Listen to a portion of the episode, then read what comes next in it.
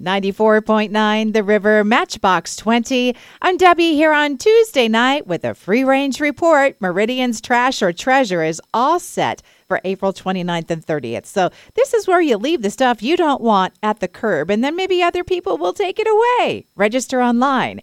Yoga on the Blue happening at Albertson Stadium April 22nd at 1:30. I love this event. You can sign up ahead of time for that in search of a builder gel fill this week.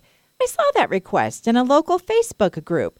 I had no idea that had something to do with fingernails. That, that's how I am not fashion forward. I thought it was construction.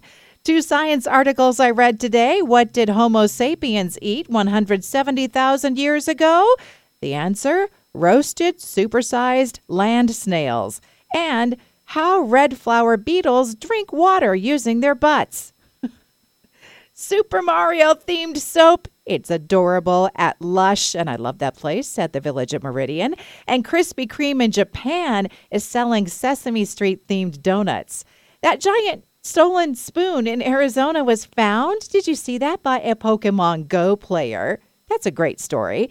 By the way, you guys know that I play. If you want to be friends, send your code to the text line at 208 287 2949 so I can add you. Uh, the most adorable small town restaurants, Idaho's charmer on this listicle is the Blackboard Cafe in Wallace. The article says Wallace is leafy. What? I do love Wallace, but that's not a word I would use for it. That's the town with the train and mining history and a bordello and really good beer, too.